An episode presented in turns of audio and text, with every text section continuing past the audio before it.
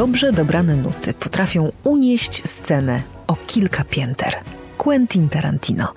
Gdybym miała go jakoś teraz przedstawić, to powiedziałabym reżyser, scenarzysta, ale i, a może przede wszystkim, miłośnik muzyki filmowej.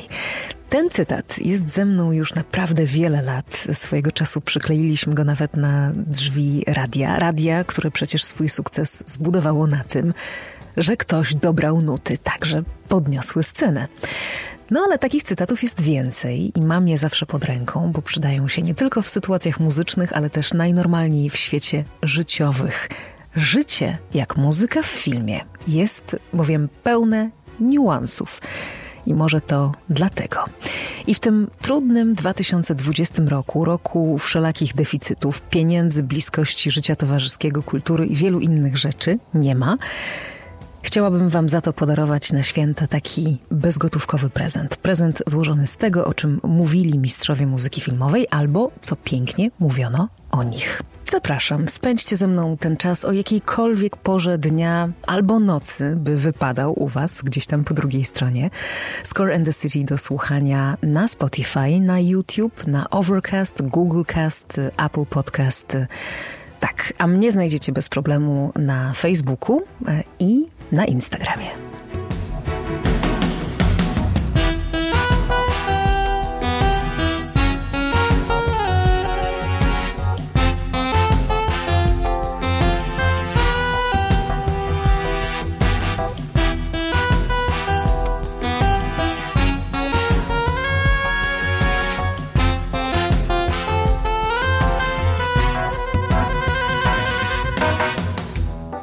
Rok zafundował mi taki ciekawy eksperyment, bo już nie tylko mówię, nagrywam, montuję wokół muzyki filmowej, ale także piszę o niej, a jeszcze dokładniej o jej twórcach. I zauważyłam, że wchodzenie w świat każdego z nich ma tak naprawdę za każdym razem trochę inny charakter, inne emocje, nawet fizycznie się czuję inaczej, e, kiedy najpierw czytam o kompozytorach, potem słucham wywiadów, oglądam filmy. To jest cały proces, on trwa albo kilka dni, albo kilkanaście, albo kilkadziesiąt, jeśli tego wymaga jakiś kompozytor. I czasem łapie mnie w trakcie nostalgia, czasem się zdarza, że mam mnóstwo energii, czasem w ogóle nie, jestem leniwa, czasem się pojawia smutek, no bo to są też bardzo trudne życiorysy, są wybuchy radości oczywiście. No jest wszystko, wszystkie kolory życia. Fascynujące jest to, że te rzeczy, te uczucia się tworzą w jakiś dziwny sposób przez obcowanie z muzyką tych ludzi, o których piszę e, i z ich losami. Wielu z nich już nie żyje. I kto wie, może nawet połowa z tych, o których piszę, już nie żyje. Głęboko wierzę, że są gdzieś mimo wszystko obok mnie. Czasem im zapalam świeczkę i sobie myślę, że też uczestniczą w tym moim pisaniu. Zdarzają mi się też takie momenty olśnienia. On to powiedział o muzyce, no ale przecież to jest jakaś prawda o życiu generalnie. No i takie też Wam dzisiaj przedstawię. A ze szczególną czułością w grudniu tego roku wspominam Krzysztofa Pendereckiego, który odszedł wiosną. W grudniu bowiem z rozmów, że Wigilia y, dla niego wiele znaczyła. W Wigilię zaczynał pisać nowy utwór, sam lepił łóżka, wszystko się działo wokół wielkiego stołu w krakowskim domu, gdzie zawsze wszyscy spędzali y, święta Bożego Narodzenia w rodzinie y, pana profesora. I Krzysztof Penderecki kiedyś y, powiedział tak... Chciałbym żyć otoczony rodziną i tylko wymykać się do drugiego pokoju, aby pisać muzykę. Takie chwile nie są mi dane często. Trudno, taka praca. Uważam jednak, że nie traciłem w życiu czasu. Tego nauczył mnie dziadek. Nad moim łóżeczkiem wisiał plan tygodnia, który układał, o której mam wstać, odrobić zadanie, ćwiczyć na skrzypcach, potem był czas na krótką zabawę i spacer. Moje dzieciństwo było bardzo poukładane i nikt w domu nie tracił czasu. Całe moje życie jest wynikiem dobrych przyzwyczajeń. No i to prawda, dobre przyzwyczajenia składają się na naszą pracowitość, a ta pomaga szczęściu bardziej niż się nam wydaje. No to idźmy za ciosem, czyli za szczęściem. Czy jest pan człowiekiem szczęśliwym? To pytanie pada w książce Rozmowy z Wojciechem Kilarem z cyklu Ludzie Świata Muzyki. To jest taka seria niedużych książeczek, ale bardzo mądrych. I Wojciech Kilar odpowiada na to pytanie tak. Ktoś mnie kiedyś o to zapytał i wtedy zacząłem się zastanawiać. Szalenie trudno ocenić, czy jest się człowiekiem szczęśliwym, czy nie. Poszedłem na niedzielną mszę i pomyślałem, że są tylko trzy takie miejsca, w których odczuwam szczęście w pełni tego słowa, szczęście absolutne. Kościół w czasie mszy świętej, góry i dom. Myślę, tak siebie oceniam, że jestem człowiekiem wesoło smutnym, jak taki akord bardzo banalny, używany od czasów impresjonistów, molowy z dodaną małą septymą. Często reżyserzy filmowi mówią: Wiesz, chciałbym, żeby się wydawało, że ten bohater jest zadowolony, ale w gruncie rzeczy niepewny. Żądają ode mnie czegoś, czego się nie da opisać słowami, nawet namalować, ale muzyka ma tylko dwa akordy dur i mol. W tym ubóstwie tkwi jednocześnie potężna siła, gdyż od razu wiadomo, co one odzwierciedlają. Biały kolor niekoniecznie oznacza jasność, to może być też truchło, a czarny niekoniecznie jest kolorem żałoby. Natomiast w muzyce mol oznacza jakiegoś rodzaju zamyślenie, smutek. Dur, dobro, jasność. Jest wiele pięknych słów e, w tej książce, słów Wojciecha Kilera, o byciu kompozytorem mm, i o tym, jakie to jest trudne, bo na przykład w przypadku malarzy podział jest już oczywisty. Są malarze tacy artystyczni i są malarze pokojowi. Mm, a kompozytorem pokojowym może być każdy. I są też przepiękne słowa o żonie, ale to już na inny odcinek. Może kiedyś taki odcinek zrobię o żonach kompozytorów. No dobrze, to teraz będzie o miłości. O miłości reżysera do kompozytora. Chcecie to usłyszeć? Te związki bywały trwalsze niż małżeństwa, podkreślam to szczególnie. Był najważniejszym człowiekiem w moim życiu, aniołem w przebraniu akordeonisty. Claude Lelouch o y, swoim kompozytorze. Był nim Francis Lay, który odszedł niedawno, a pisał nie tylko dla Leloucha, ale także napisał muzykę do Love Story i z tego tytułu pamiętamy go chyba dzisiaj najbardziej. Choć e, kto ma wolny, nostalgiczny wieczór, niech sobie przypomni mm, kobietę i mężczyznę, właśnie Claude'a Lelusza, czy mężczyznę i kobietę, bo to w różnych językach, w różnej kolejności się przedstawia. Film pełen niuansów e, muzycznych. On to musiał ubrać w nuty, a tak naprawdę przecież to jest e, właśnie o miłości i o tym, że się pojawia następna szansa i człowiek staje przed taki, takim pytaniem, czy, czy chce jeszcze raz przez to wszystko przechodzić. No, piękny film, piękna muzyka.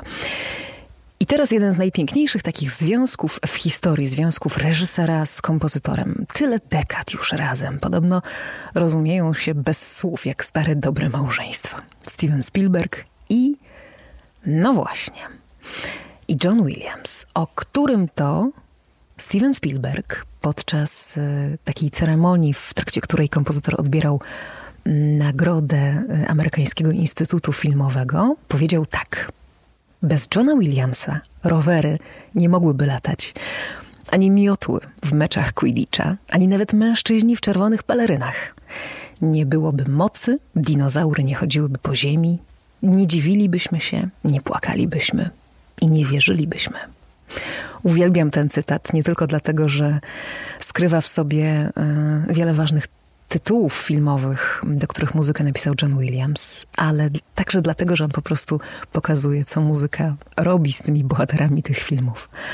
Daje im skrzydła, no dużo, dużo, dużo tam się dzieje. Spielberg jest nie tylko doskonałym reżyserem, ale ma też dar ubierania w słowa tego, co i tak przecież czujemy wszyscy, no bo czujemy, że przecież te miotły w meczach Quidditcha by się nie unosiły bez niego i, i te rowery w E.T. także.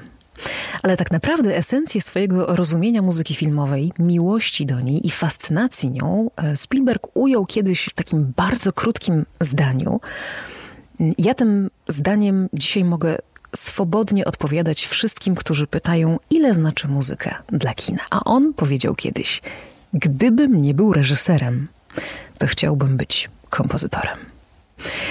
Jest jeszcze jedna miłość, miłość aktora do kompozytora. W historii wiele przykładów takiej olśniewającej urody, powiedziałabym, bo, bo to przecież no nie głównie, ale bardzo często chodzi o aktorki. W aktorkach wszystkich kochał się platonicznie Max Steiner, kompozytor Casablanki. Przeminęło z wiatrem. Zwracam uwagę na aktorki tych dwóch tytułów. Ten sam Max Steiner zmieniał nawet tonację swojej muzyki tak, aby pasowała do tembru głosu nagranych już dialogów ulubionych aktorek.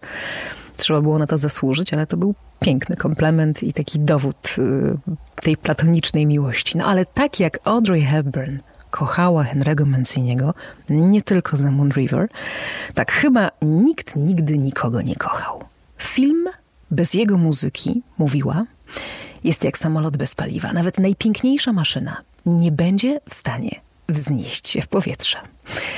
To są wszystko grzeczne słowa, tak sobie myślę. I możecie zapytać, no dobrze, no ale nie było żadnych chuliganów, łobuzów, nieposkromionych dusz i ludzi, którzy naprawdę nie ubierali mm, tych swoich myśli w jakieś piękne słowa, nie oszczędzali języka, tylko jechali po bandzie i naprawdę mówili prosto z mostu, co im leży na wątrobie. No oczywiście, że tak. Oczywiście, że tak. I być może o tym powinien być osobny odcinek o największych łobuzach w tej branży.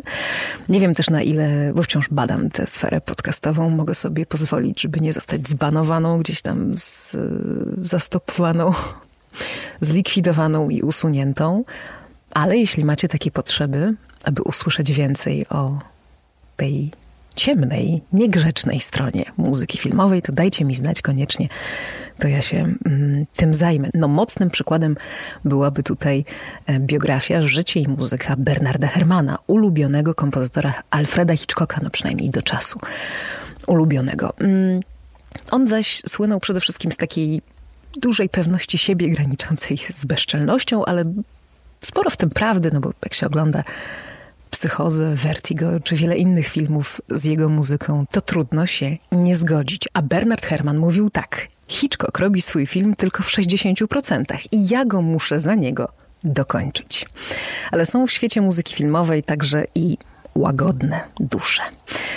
Dobre, towarzyskie dowcipny. Taki był Harold Arlen, kompozytor Over the Rainbow i setek innych piosenek Between the Devil and the Deep Blue Sea, I've Got a Waltz on a String czy Stormy Weather to są tylko przykłady, pisane zresztą dla Cotton Club.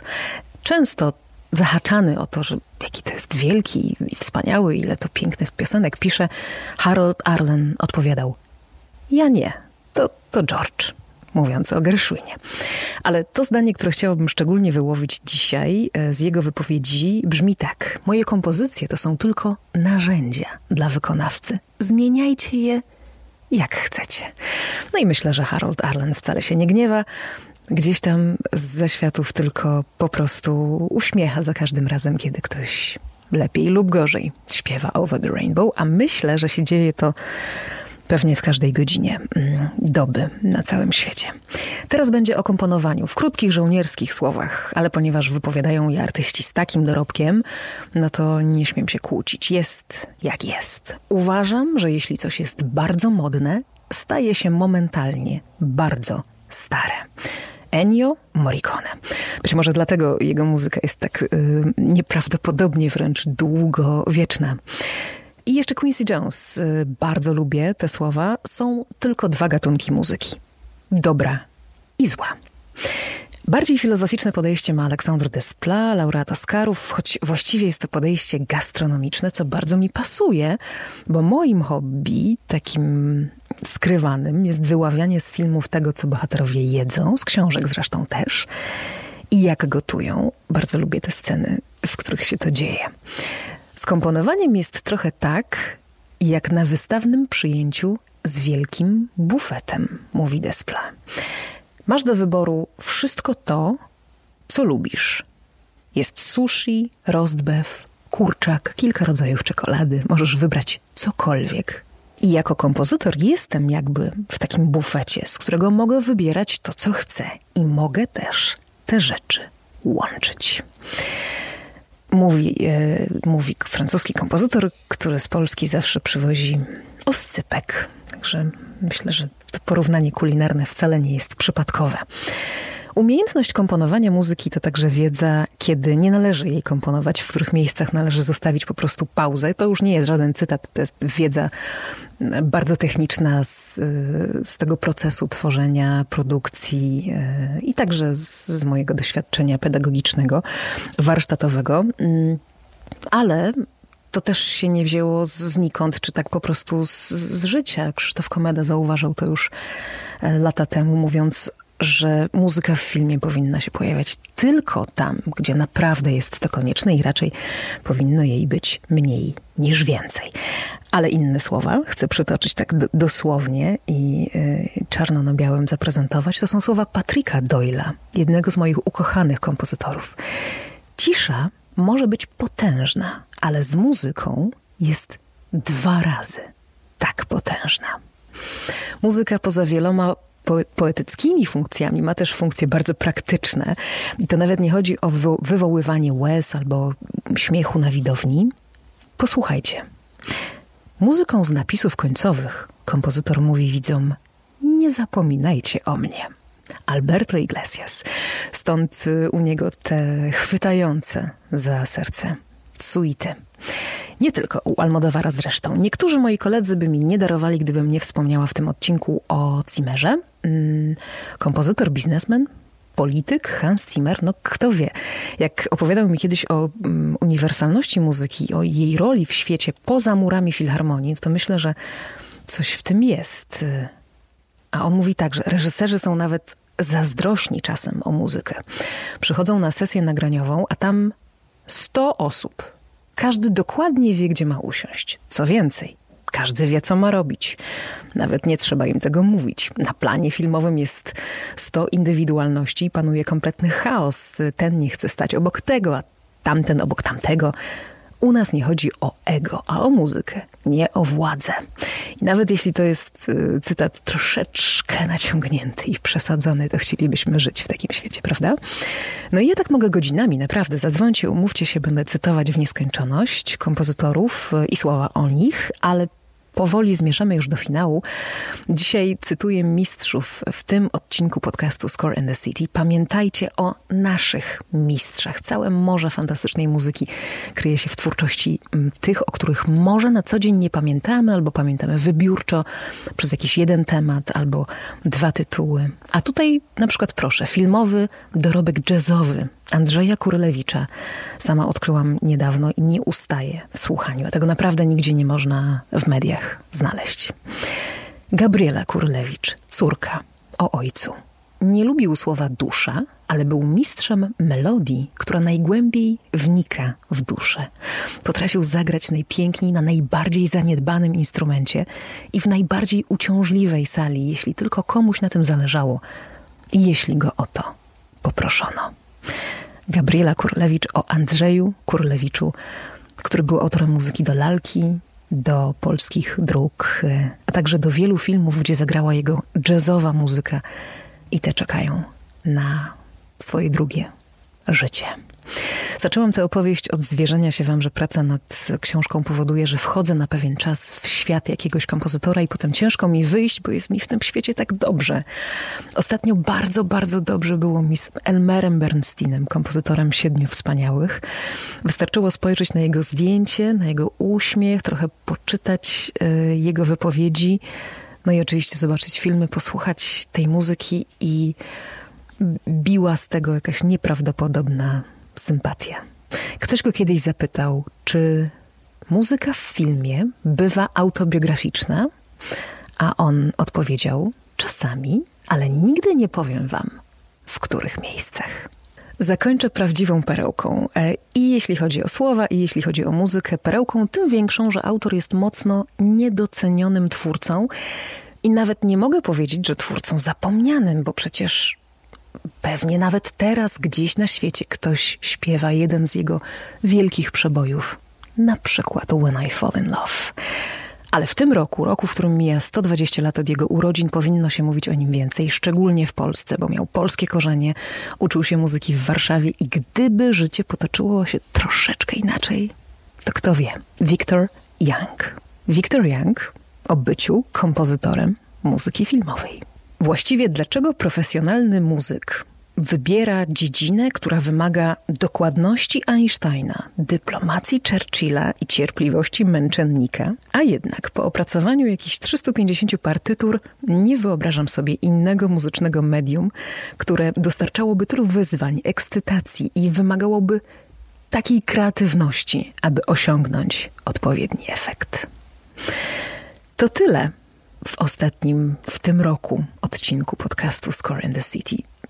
W roku, w którym ten podcast się narodził, więc śmiało i z nadzieją mówię do usłyszenia w roku przyszłym. Pojawię się najszybciej, jak to będzie możliwe. A muzycznie dzisiaj, na koniec, fragment albumu, który wydany został, przypomniany został na 30 urodziny przez Sony Classical i myślę sobie, że może być też pięknym prezentem pod choinkę, jeśli takich jeszcze szukacie. Ale ta muzyka jest sama w sobie tak bogata, że może nam grać o każdej porze roku. Tak jak Kevin czasem po prostu powinien się pojawiać o każdej porze roku. Sam w domu, oczywiście. Home Alone, John Williams. Nic nie musi mówić John Williams. Nie pojawił się tutaj z żadnym cytatem, bo no, no spójrzcie na niego. Tak wygląda święty Mikołaj. Dziękuję.